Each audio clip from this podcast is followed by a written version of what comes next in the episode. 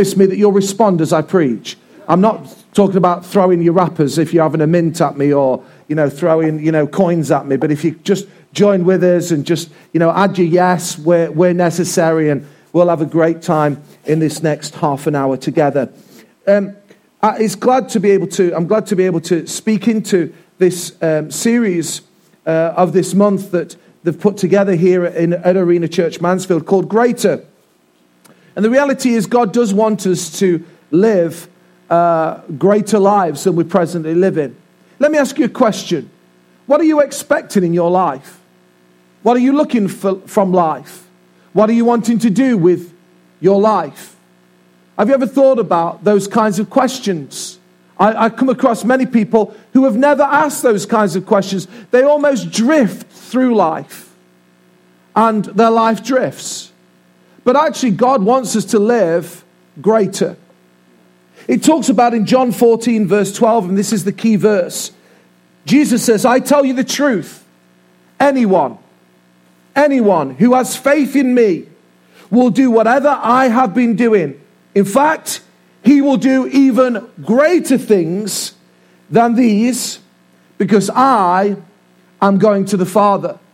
God's heart is that we would do even greater things than he, is, he ever did. Now, you may say, how is that possible? Well, it's not possible in, in many ways that we individually are going to, you know, just do greater things because the reality is our Lord and Savior and our Master did the most extraordinary things. The point is what is that he's wanted to make is we can do those same things. We can live a great life. And actually, how it can become greater, it was uh, when Jesus was living, it was just the sum total of his greatness was found in Jesus alone. But now the Holy Spirit has been poured out. The fact is, the Holy Spirit wants to be poured out upon all mankind, upon all flesh. And we all together, collectively, the church worldwide, can do amazingly great things for Him. That's the point. But what happens very often is that we allow things to stop us from walking into all that God wants us to live in. And what we want to do, just for this time that I've got with you and this series, we're taking the life of Elisha.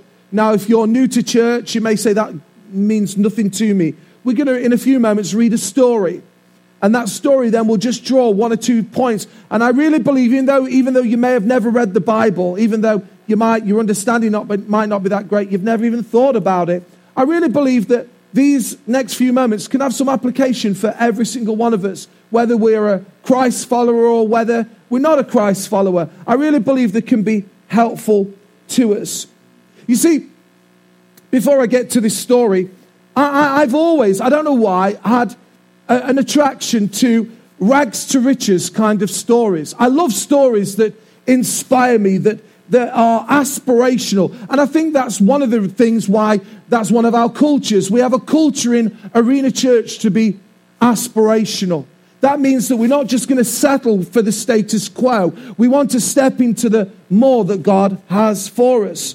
I love stories where people have started with little or with nothing, but through courage and persistence and tenacity, and often through adversity, they've had to work hard. They've had to, you know, push through. Oftentimes there's been divine intervention, but these people have accomplished great things.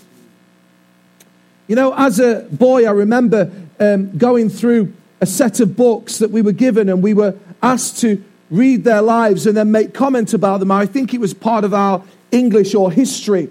I was just drawn, I was transfixed by great men and great women throughout history who've done incredible things in their lifetime. So I have an attraction to those kinds of stories of greatness and people who've lived greater. And if I can say, both in the church and also in the world at large. There are some famous business leaders. I don't agree with everything that they do, and I don't believe uh, agree with everything that how they live their lives. But you know, people like Richard Branson and Sir Alan Sugar, or Lord Sugar, should we now call him, and you know, even Steve Jobs, the, the founder of the Apple Corporation. Remarkable stories of rags to riches out of nothing. They build these great corporations.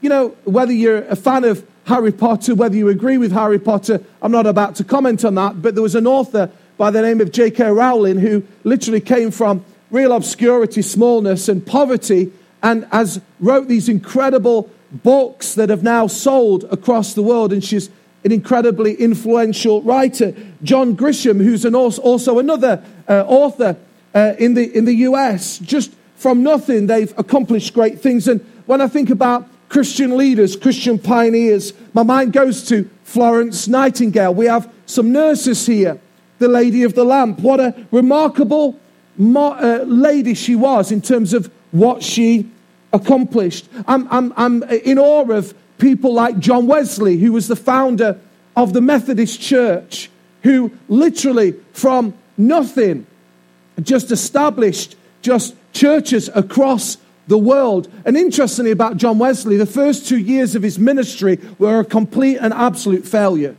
He completely failed in where he was at. He went somewhere, believed something didn't work, and had to come back. But out of that, God began to do something great. And of course, the man who, if he was here yesterday, Andy mentioned, who's actually preached in this building, it's always a great claim to fame, General William Booth, the founder of the Salvation Army. What a remarkable story. You know, just born in, in Nottingham there and, you know, trained as a, an apprentice pawnbroker. And, and then just the, the Salvation Army went worldwide. People who have started small, gone from nothing, but have created something incredible. All these people that I mentioned, they have one thing in common, and that is they all started small. Now, I want to take a story in the Bible that involves a mom. And we do honor you, ladies. We really do honor you. We, we, we, we love the fact that we have many ladies and many blokes in our, in our church. I'm glad, actually, if I can mention this for the blokes, because oftentimes most churches have been populated by women. And I'm glad that across Ilkeston and Mansfield, we have as many blokes as we have women. And I think that's brilliant. Yeah. Don't you? I think it's great that we have men and women. I also think it's great that we have children and young people and older people, multi generational. I love that. I love the, the, fact that we've got stacks of young people. It was mentioned to Glennis yesterday. They're in awe, the people who came, how many young people there were. Nathan, you, Joanna, you're classed as young, okay? I actually think they were talking about me. I think that's who they were talking about, but, uh, and I'm going with that. Um, but I love the fact that we've got that. But we do honour you, mums. We really do. We love the fact that you're here. We love the contribution that you, that you bring. And if I can say this, we actually do believe that, you know, women are important in our church and they can bring a lead in our church as well. We're not male dominated. We, we love male and female leaders. Can I hear a big amen? And what I love about mums is they, in particular, will do anything for their children if they're a good mom. We saw it on the video. They will sacrifice, they will labor, they will love. And the story that I want to take us to is found in 2 Kings and chapter 4 and verse 1. It's going to come on the screen. So if you've not got your Bible, don't worry because you'll be able to follow it with me. But this mom, this is exactly what she was like. We don't know her name, but we know a little bit about her story. And so, shall we begin at verse 1 of 2 Kings and chapter 4? It reads, the wife of a woman, sorry, the wife of a man from the company of the prophets cried out to Elisha. So she was crying out to Elisha, who was the man of God of that day. And she cried, Your servant, my husband, is dead. And you know that he revered the Lord. But now his creditors, his debtors, are now coming to take my two boys as his slaves. We'll come back to that in a moment. And Elisha replied to her, How can I help you? Tell me, what do you have in your house? And she replied, Your servant has nothing there at all, except a small jar of olive oil. And Elisha said, Go around and ask all your neighbors for empty jars. Don't ask for just a few. Then go inside and shut the door behind you and your sons and pour oil into all the jars. And as each is filled, pour it into one side. She left him and shut the door behind her and her sons, and they brought the jars to her, and she just kept on pouring. When all the jars were full, she said to her son, Bring me another one. But he replied, There is not a jar left. Then the oil stopped flowing. She went and told the man of God. And he said, Go sell the oil to pay off your debts. You and your sons can live on what is left. You see, the context of this story, as we've read, there's a wife who, with two boys, and her husband now dies. And, you know, some of you have experienced people who've, who, who you've lost, who, who, have, who have died tragically, you know, maybe, you know, prematurely. And um, it's tough. I've spoken to people who've raised children on their own, and it's very, very tough, both men and women. But thankfully, many times there has been a support mechanism around. There's also been the help of the government that has brought some provision to those families. But in the context of this story, that would not have been the case because there wasn't the support necessarily of a government who would provide financial assistance and support. She was on her own. Some of you know what it feels like to feel like you're on your own. She was on her own. And she was on her own with these two boys. We don't know how old they are, but we can only imagine they were boys because it doesn't talk about men. There were two boys. And the law of that day was that if there was debts owed, the creditors could come and take the two boys away. And they would become slaves to the creditors. So it's equivalent to Jared being owed, owed money. I owe him money. And he comes along and, and I say, I can't pay you. And he says, okay then. Then I'll take Isaac and I'll take Lilia and they will come and serve in my household. They will be my servants. They'll be my slaves. And that's what happened. Can you imagine the, the crisis at that moment that she felt. What is going to happen to my kids? And that is why she began to cry out. I don't know whether you've ever cried out. I've heard shrieks in my time, and some of those are still with me to this day. Of people who I've had to deliver bad news to, or people who have just literally found out they've been uh, diagnosed with terminal cancer, or, or people who have just lost a loved, loved one. And as I've walked into that house, they began to shriek, just at the, not at the sight of me, but just cried, cried out to God in such pain. I don't know whether you've ever felt like that, where you've just cried out.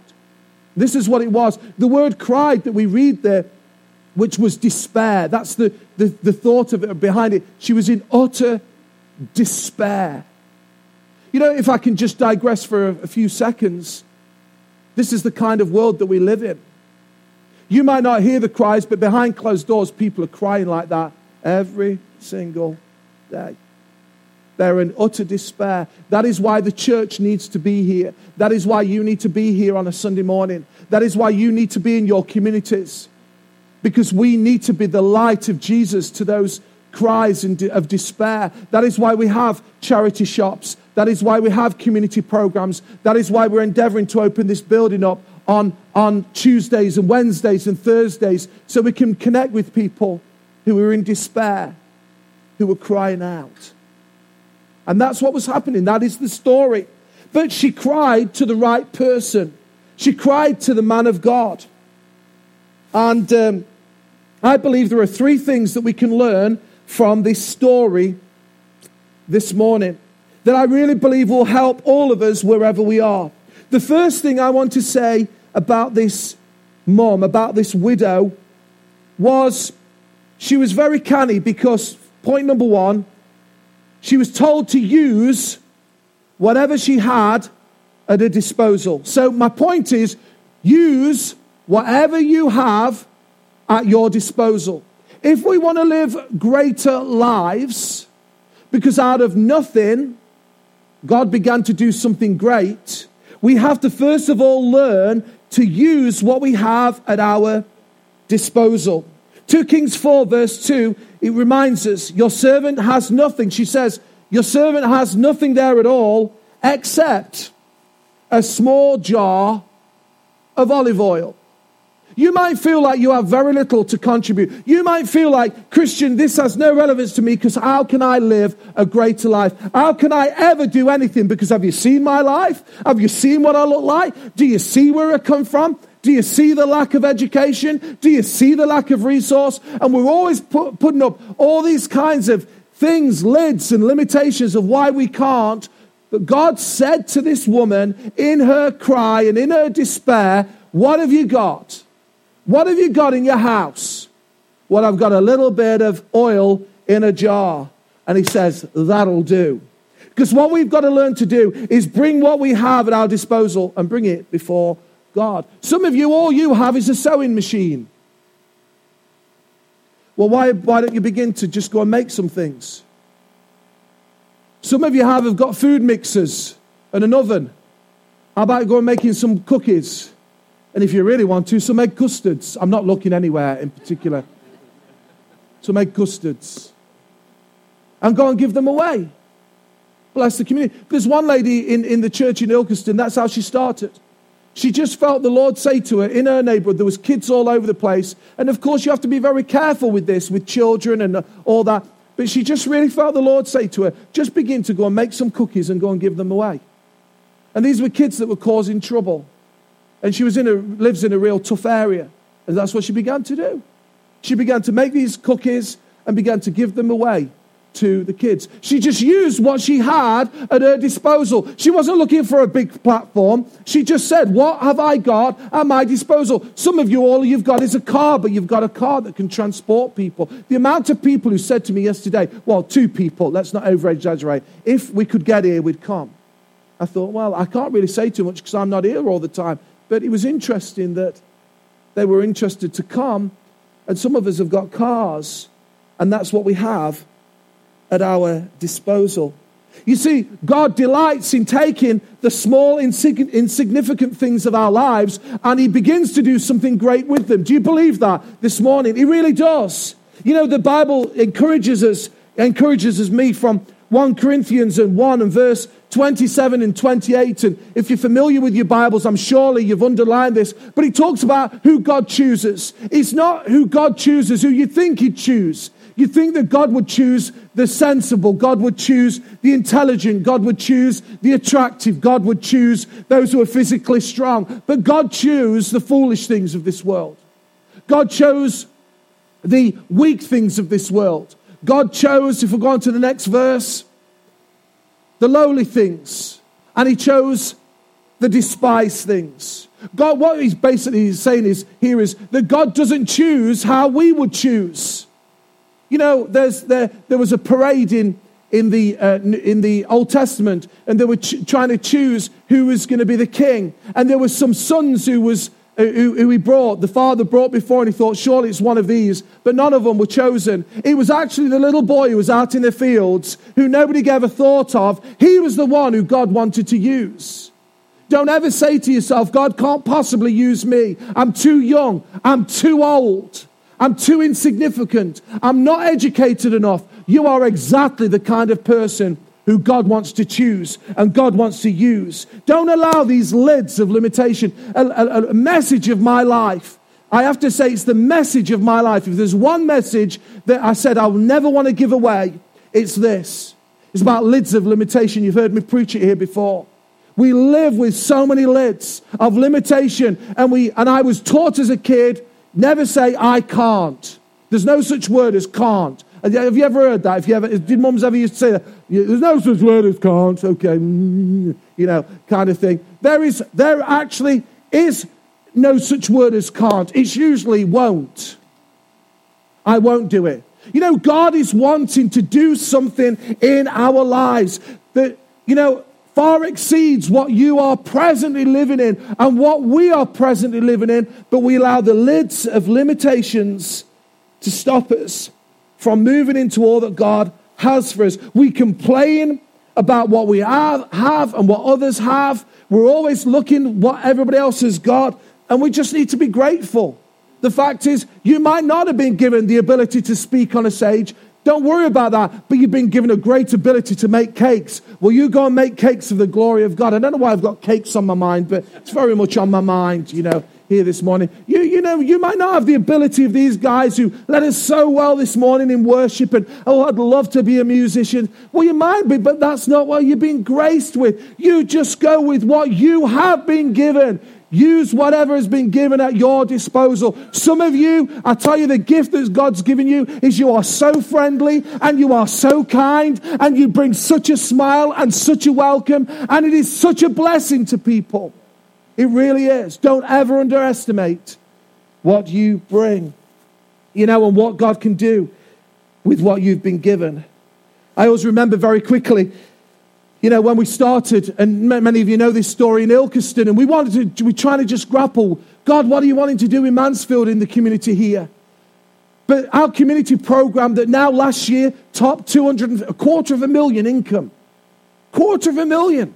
I mean, we spent a quarter of a million as well, so I don't think anybody's getting rich off it. But, you know, a quarter of a million income that came through the things that we're involved in. And I remember seven years ago sitting around a table and we were just scratching our heads, what are we doing?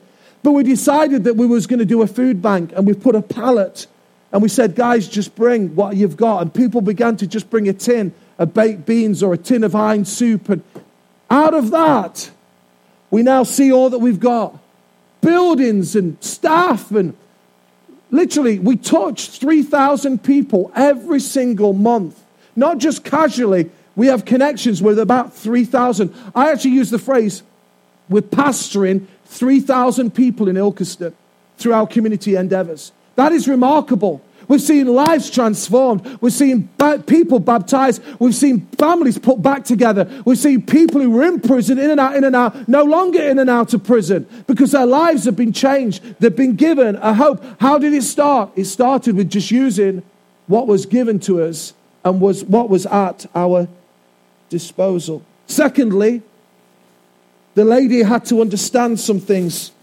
And this is an important one. She needed, number two, to involve others.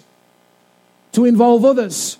If we want to do something greater, we need to take what we've been given and use it. But we also need to understand we've got to involve others because it can't be done alone. How do I know that? Well, verse 3, it says this. He says to the man of God, says to her, verse 3, go around and ask your neighbors for empty jars. And I love this next phrase. You need to mark this in your Bibles. Don't ask for just a few. Don't ask for just a few. You know, you see, with God, what you ask for is what you get. I've learned this about God. What you ask for is exactly what you'll get.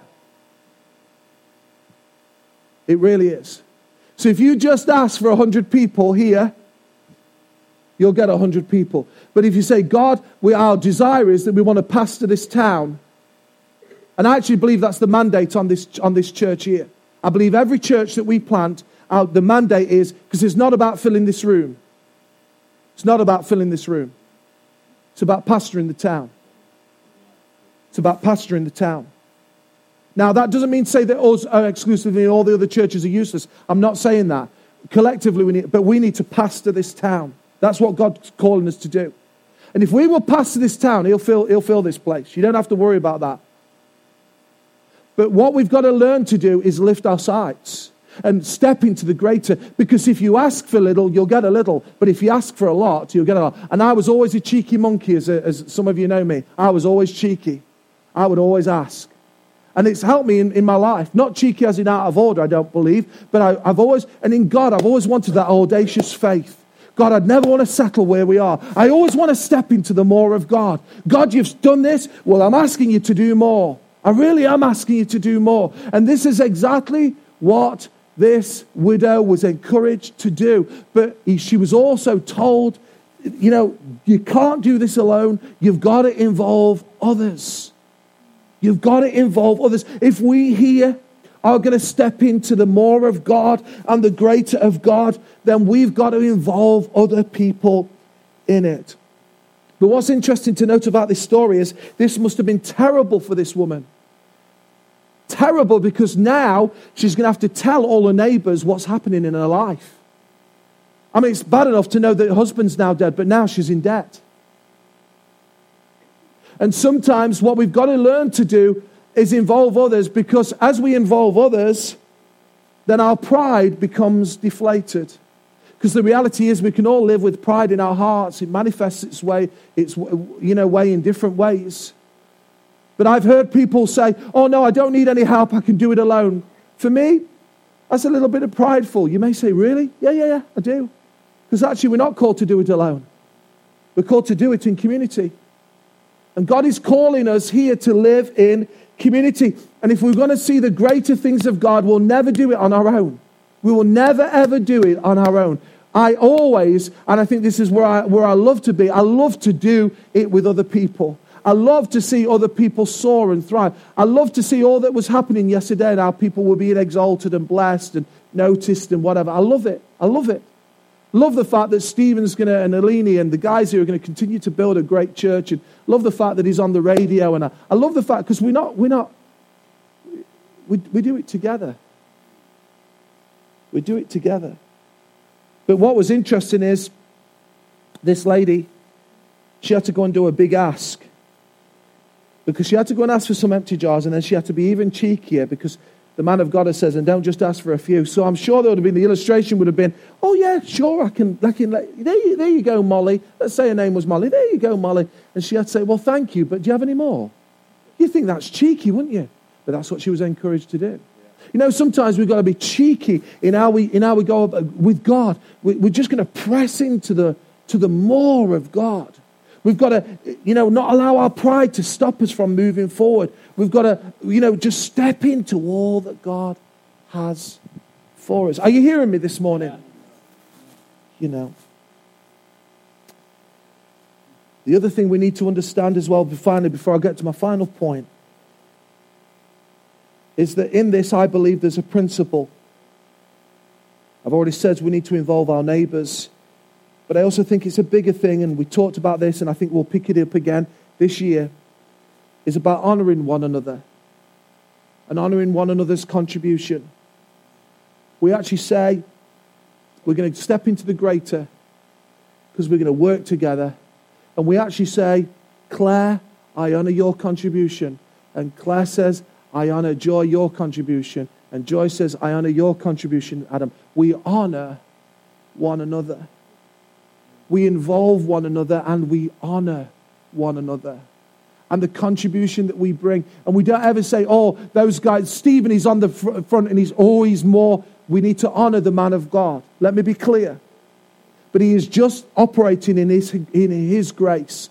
But somebody who's out in the kids' church, they're operating in their grace. Let's be honoring of one another. Can I hear a big amen? Thirdly, thirdly, and if you want a Bible verse around that as well, it talks about the working together. One chases a thousand, but two, two chases what?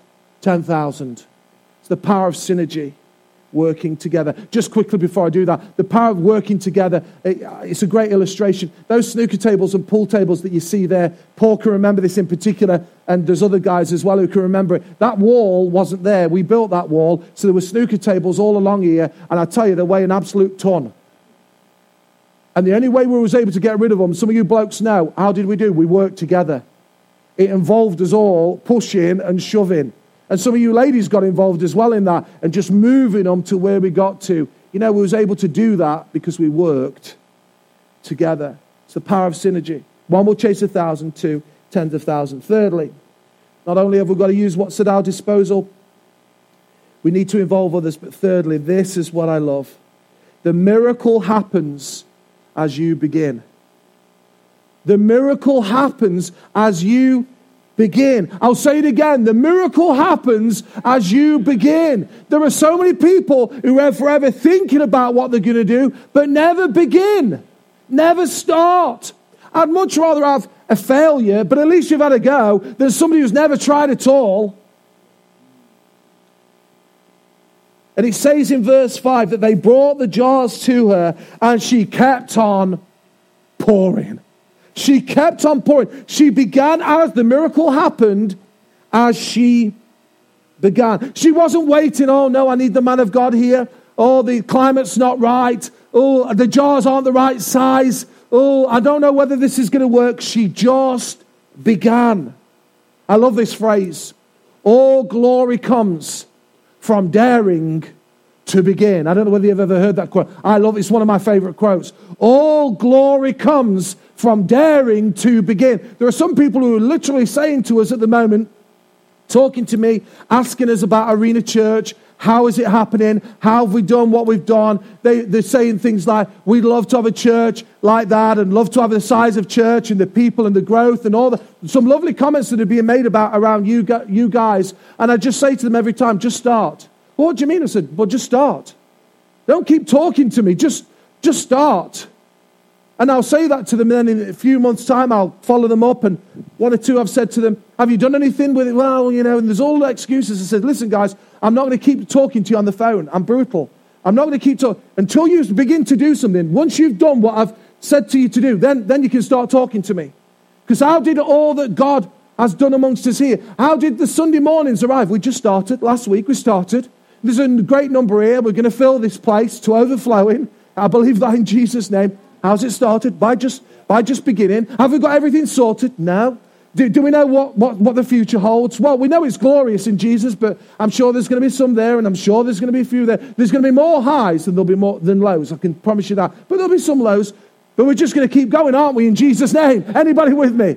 We're just going to keep on going because the miracle happens as we begin. You know, we make our blessings little because our prayers are so little. I love the thought that Mark Batterson, and uh, Mark Batterson is a great Christian pastor and uh, pioneer and also a great author. And it'll be a privilege to be able to hear him at uh, our conference this year. And I love the phrase that he, that he coined from The Circle Maker. If you've never read, you're into reading a great book, The Circle Maker by Mark Batterson, I'd encourage you to read it.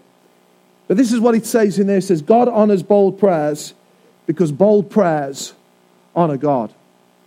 I'll say that again. God honors bold prayers because bold prayers honor God. And I forever want to live with a mentality of God, I want to step into the greater. Who says that you can't accomplish? Some of you kids who are here, some of you younger guys, who says you can't do, do, do, do what you've got in your heart? Who says you can't? Who says you can't? Now, let's have some realism. You know, uh, I, will pick up on the thought, well, I'm, I'm going to be a supermodel.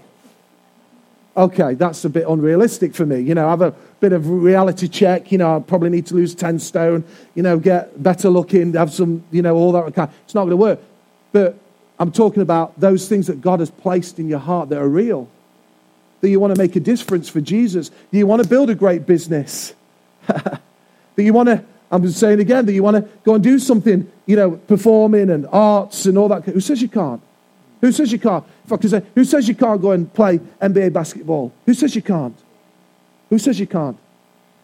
Yeah? Who says you can't? Well, this, that, and the other. Who says? I'm encouraging you that with God, as we just present our bodies before God, and we just say, God, whatever, you know, and the reality is, He'll make it right. If that's not right for us, He'll make it right. The, the attitude is, God, I want to do some, something great for you. Because I had some things in my heart that weren't right, but I want to do something great for you. That was the thought. Use whatever I've got to do something great for you. Whatever's at my disposal, I want to present it before you. I want to involve others because I can't do it alone. And the miracle happens as you begin. Don't just sit on your bottoms doing nothing. This church is never going to grow unless we get off these things and begin to do something. Can I hear a big amen? It's the reality. It's the reality. Rags to riches, they all began to do something. They all started small, and God did greater things through their life. As I finish, because I really am out of time, I honestly believe with all my heart, I honestly, I was really pumped about this message this morning. Really excited that Stephen had given me this because it's, it's me really. Start, start small. Start small. You know, some of the greatest churches around the world, they didn't start out to be the biggest church. They just began to do something and they were faithful with what they've been given and they trusted God in it. And I want to say that's the attitude of this church here. We don't have to be in the biggest church in Mansfield. We just want to do something for God. And we're committed to getting off our and begin to do something for Him. And I want to tell you, if we have that kind of spirit, if we have that kind of attitude, if we present everything that we are before God, keep Him at the center, center front, central, just at the very heart, then I want to tell you God will begin to do a miracle. A miracle that will pour out and keep pouring out and keep pouring out and keep pouring out, like we saw in these, in these Bible verses here. It'll keep pouring out. For me, these vessels are churches. We're going to keep getting more churches, and it's going to keep the oil is going to keep pouring out. Extension services, ministry, Stephen, the oil keep, will keep pouring out as we begin to, not frantically, oh, I've got to go and do something, but it's going to keep pouring, as we begin to do something, it's going to keep pouring out, and it's going to be a blessing, blessing to the community. I wonder if we'd stand to our feet. I wonder if uh, the guys would just.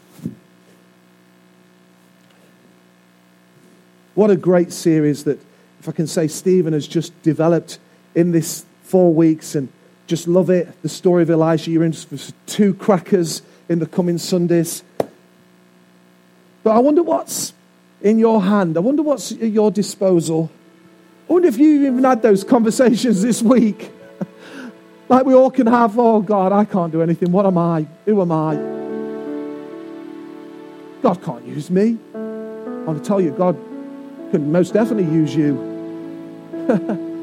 he can. We just have to say, God, whatever you've given me, I'm going to be faithful with and I'm going to use and I'm going to believe that you're going to pour out from my life. A miracle's going to happen in this.